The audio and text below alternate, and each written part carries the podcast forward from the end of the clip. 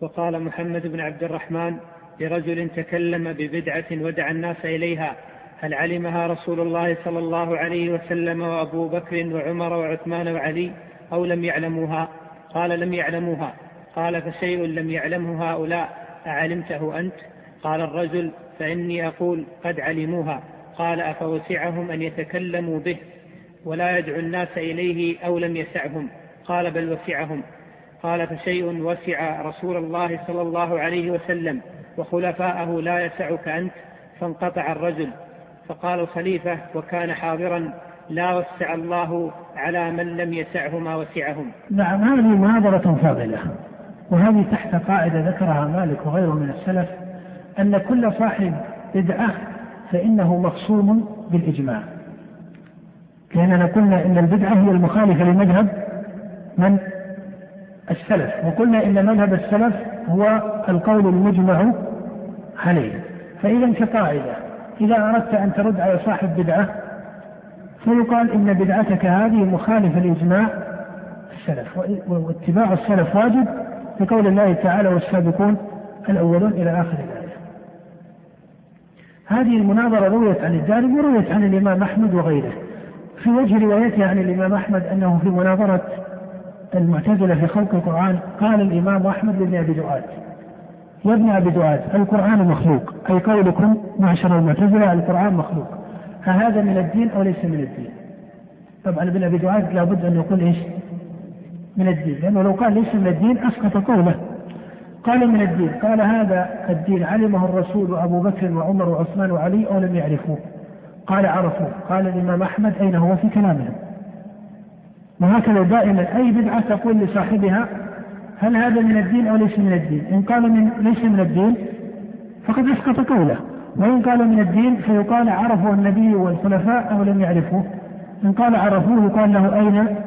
هو في كلامه. فانقطع بن أبي دؤاد وقال أعطني يا أبا عبد الله. هكذا تقول الرواية. وهي أخبارية في الجملة قال الإمام أحمد أقلتك. قال لا ما عرفه فقال الإمام أحمد دين لم يعرفه النبي والخلفاء جئت لتعرفه أنت. فكان انقطاع ابن أبي دؤاد في الثاني أشد لما كان في المجلس الآتي ابن أبي دؤاد حضر نفس المناظرة على الإمام أحمد. وقال للإمام أحمد يا أحمد. ابن أبي دؤاد يقول للإمام أحمد يا أحمد القرآن ليس مخلوقا. يعني أهل السنة يقولون القرآن إيش؟ ليس مخلوقا. أهذا من الدين؟ قال الإمام أحمد من الدين. قال عرفوا النبي والخلفاء ولم يعرفوه قال قال الإمام أحمد عرفوه قال أين هو في كلامهم؟ يعني مات في السنة النبوية أو من كلام أبي بكر وعثمان وعلي أنه وعمر أنهم قالوا القرآن ليس مخلوق هل يوجد في كلامهم؟ لا هل في كلمة عن الرسول بهذا التصريح القرآن ليس مخلوقا؟ لا هل ولا صحابي قالها هل انقطع الإمام أحمد؟ لا وانظر إلى أن علماء السنة ترى علماء سنة لكن ترى علماء عقل. العقل هذا سن عليه كثيرون شناعات لكن الله يقول في كتابه وقالوا لو كنا نسمع أو نعقل العقل نعمة خلقها الله ليعرف بها الحق لن يكفر به الناس. ولهذا قال الكفار عند معانهم لو كنا نسمع أو نعقل. والله يقول ولقد ذرأنا لجهنم كثيرا من الجن والإنس لهم قلوب لا يفقهون بها ولهم أعين إلى آخره. ماذا أجاب الإمام أحمد؟ لما عرض عليه ابن أبي جواد الإيراد أجاب مباشرة بجواب عقلي مقنع. قال اسكتوا نسكت ما معنى هذا الكلام؟ معنى هذا الكلام أن النبي صلى الله عليه وسلم يقول هذا كلام الله ويقول أعوذ بكلمات الله. والله يقول في القرآن وإن أحد من المشركين استجارك فأجره حتى يسمع كلام الله. ويقول الله في القرآن كثيرا أنزله أنزله إنا أنزلناه في ليلة القدر. تبارك الذي نزل على إلى آخره.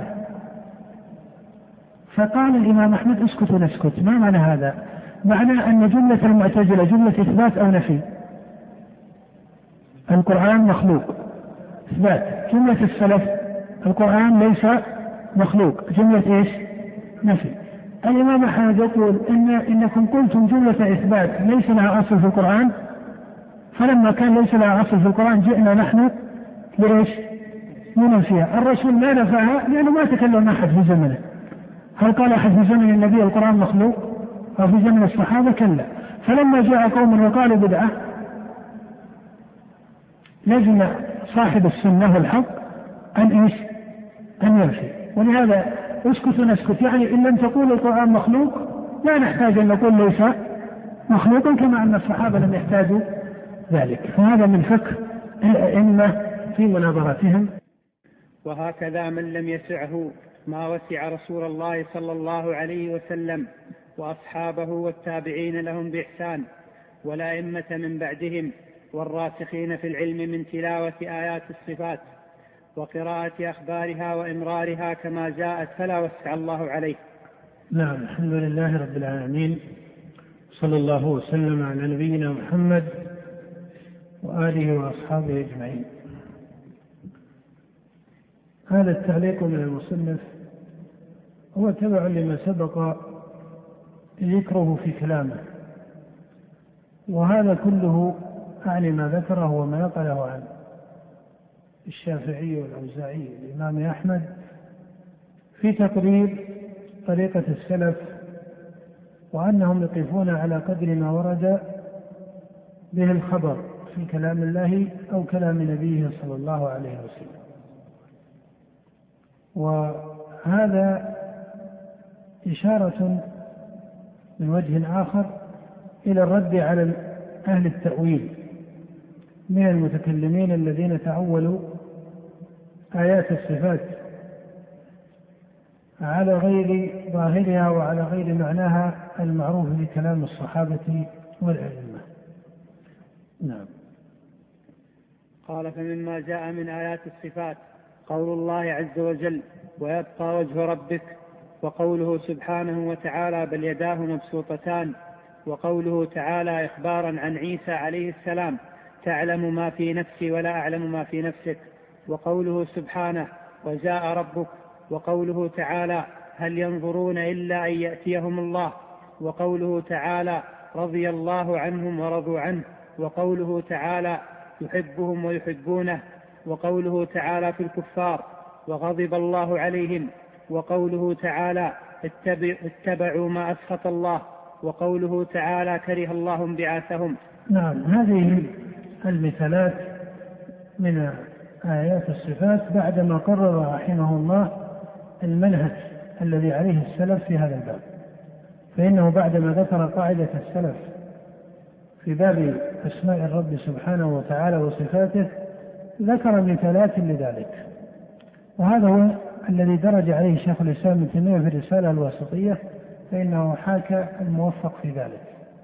إذ قرر الإمام ابن تيمية رحمه الله في الواسطية القاعدة والمنهج عند السلف في الأسماء والصفات ثم قالوا قد دخل في هذه الجملة ما ذكره الله في سورة الإخلاص وما بعد ذلك من سياقه للآيات.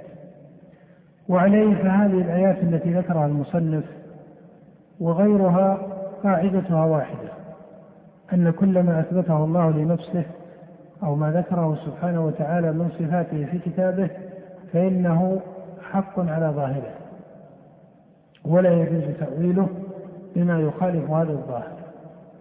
وهنا ذكر المصنف صفة الوجه المذكورة في أول الآيات التي ذكرها.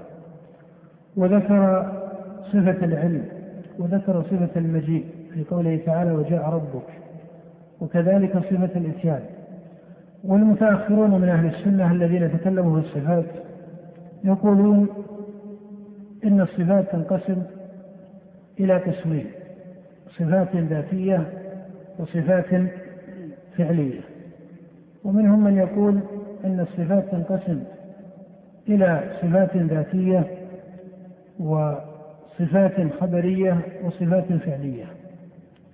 وهذه التقاسيم هي من الإصطلاح الذي يوسع فيه إذا كانت المعاني منضبطة بوجه صحيح. ولكن وإن قيل إنه يوسع فيه ولا بأس باستعماله إذا ضبطت معانيه فإنه ليس تقسيما آه، مقصودا لذاته. فإنه ليس تقسيما مقصودا لذاته. يعني ليس هو من الحقائق المضطردة التي يقصد إلى ذكرها في كلام أهل السنة والجماعة. ولهذا لا يلزم أن يبتلى الناس بما هو تقسيم أهل السنة للصفات. فإنك إذا سألت هذا السؤال فإن الجواب أن أهل السنة الذين يراد بأصولهم أئمة السلف لا تقسيم لهم الصفات لكن هذا تقسيم ذكره من ذكره من علماء السنة والجماعة. فهذا الذكر يصحح على هذا القدر على قدر التوسعة لا على قدر على قدر القصد إليه. ولهذا من استعمله ليضبط المعاني فلا بأس. ومن تركه وضبط المعاني بدونه فهذا لا بأس كأنه هو الأولى لما؟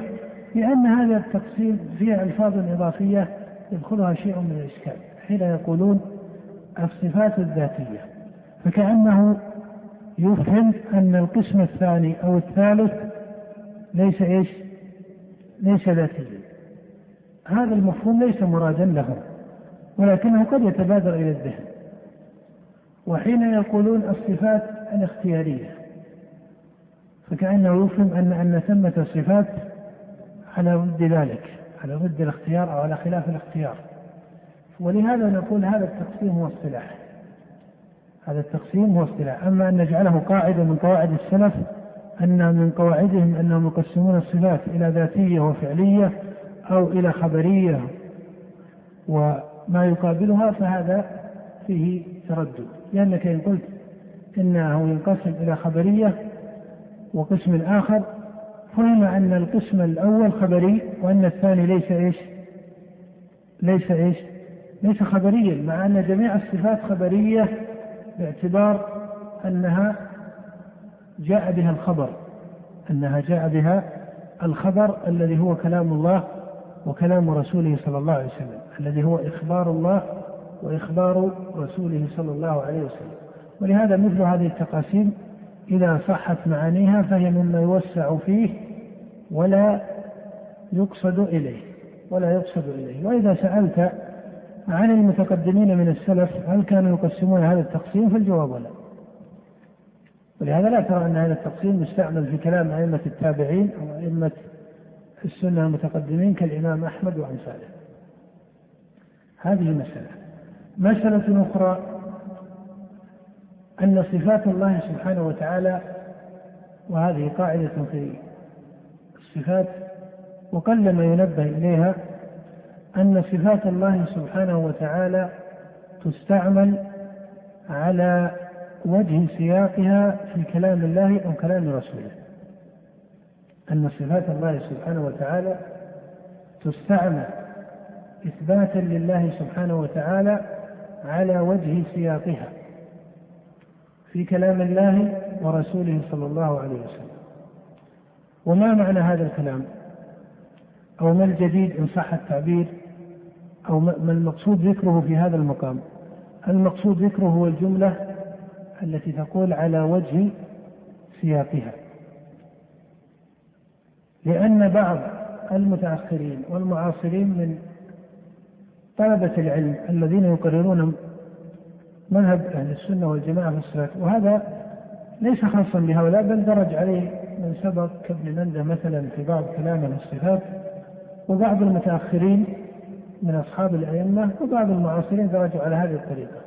صار عندهم في تقرير الصفات فك ذكر الصفة أو الفك لذكر الصفة عن سياقها إلى قدر من الإفراد. فصاروا يقولون من صفات الله العلم والسمع والبصر والمكر والكيد والغضب وأمثال ذلك. فيجعلون الصفة إيش؟ منفكة على قدر من الإطلاق. والصواب أن الصفة تثبت لله سبحانه وتعالى على وجه سياقها في كلامه أو كلام نبيه صلى الله عليه وسلم.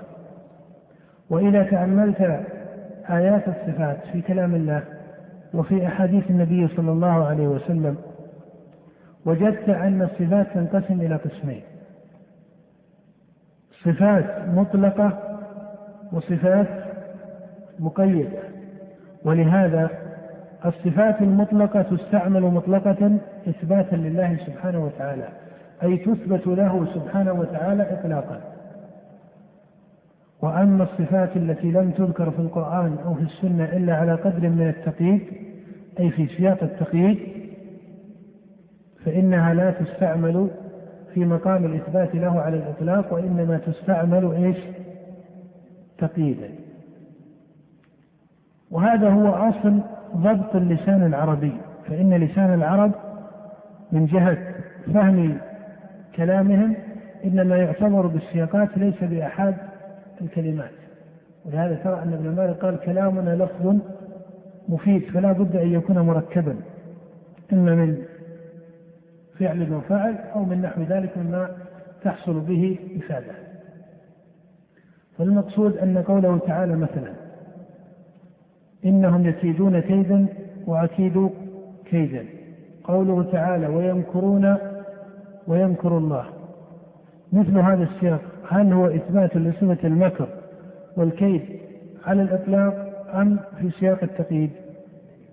السياق فيه تقييد لأن الله ما ذكر المكر صفة له على الإطلاق ولا ذكر الكيد صفة له على الإطلاق بل يعرف بالعقل والشرع أن ذكر المكر صفة لمعين على الإطلاق أن هذا ذم أو مدح ذم لو قيل عن شخص ما ومن صفاته عن عالم من العلماء وكان هذا ولله المثل. لو قيل عن عالم وكان عالما حافظا ثقة مفسرا فقيها ماكرا يأتي هذا أو لا يأتي؟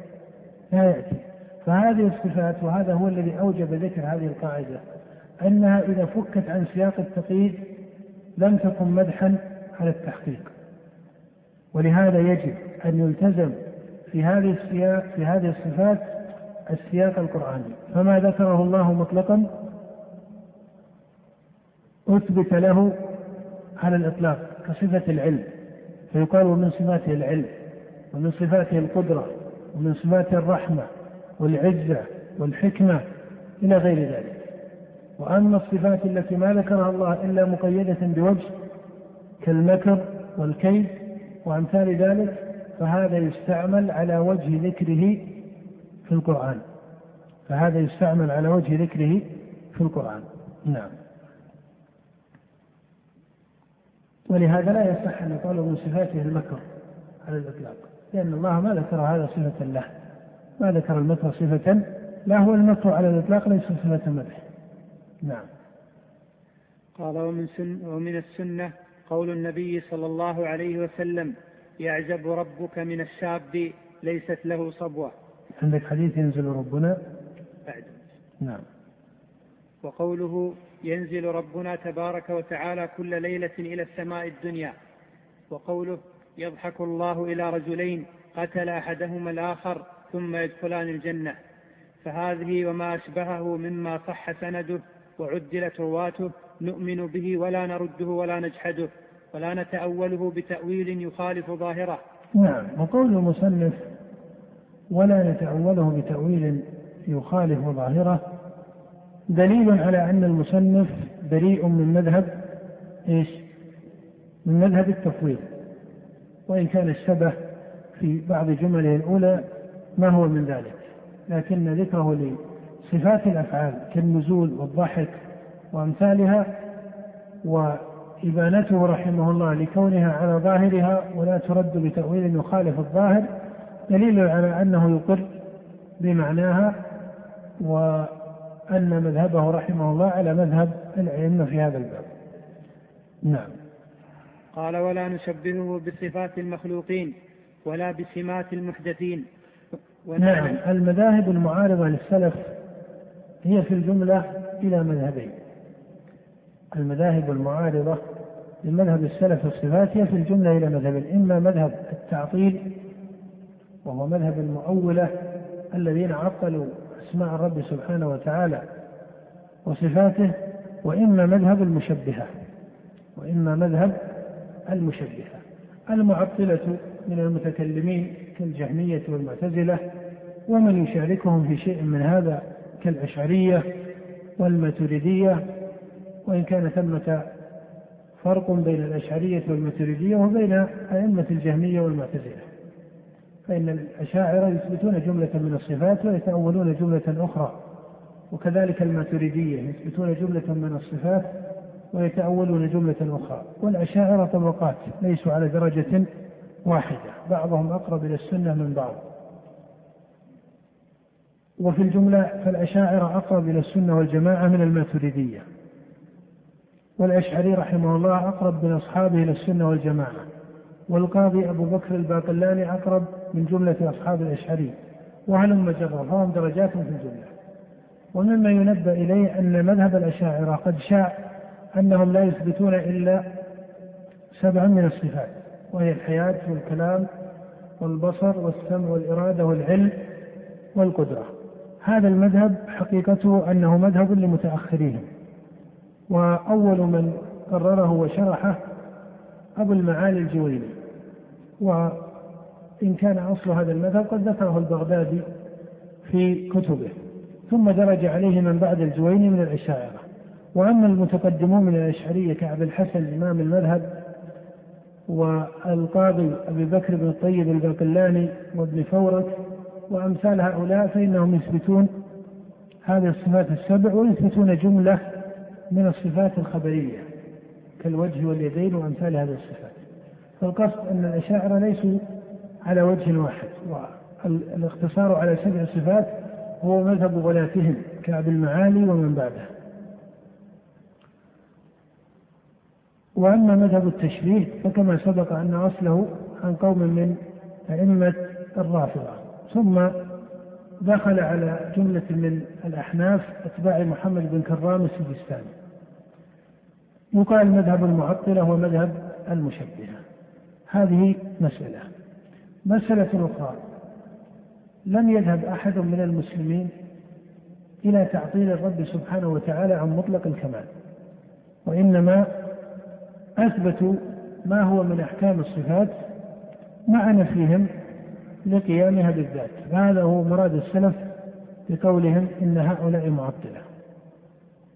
وكذلك المشبهة فلم يذهب أحد من المسلمين إلى أن شبه الله بخلقه على التمام فإن هذا هو الشرك في الربوبية ولا يقع من مسلم أو ينتسب إلى دين الإسلام. ولكن عندهم قدر من التشبيه فمن هنا سموا مشبهة. نعم. قال ونعلم أن الله سبحانه وتعالى لا شبيه له ولا نظير ليس كمثله شيء وهو السميع البصير. وكل ما تخيل في الذهن أو هذه الآية من أشرف قواعد الصفات. وهي جامعة لباب الصفات. قوله تعالى ليس كمثله شيء.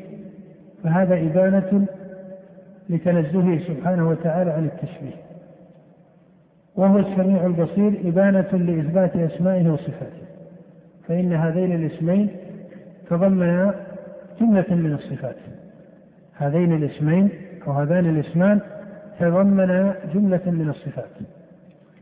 أو نقول تضمن صفتين.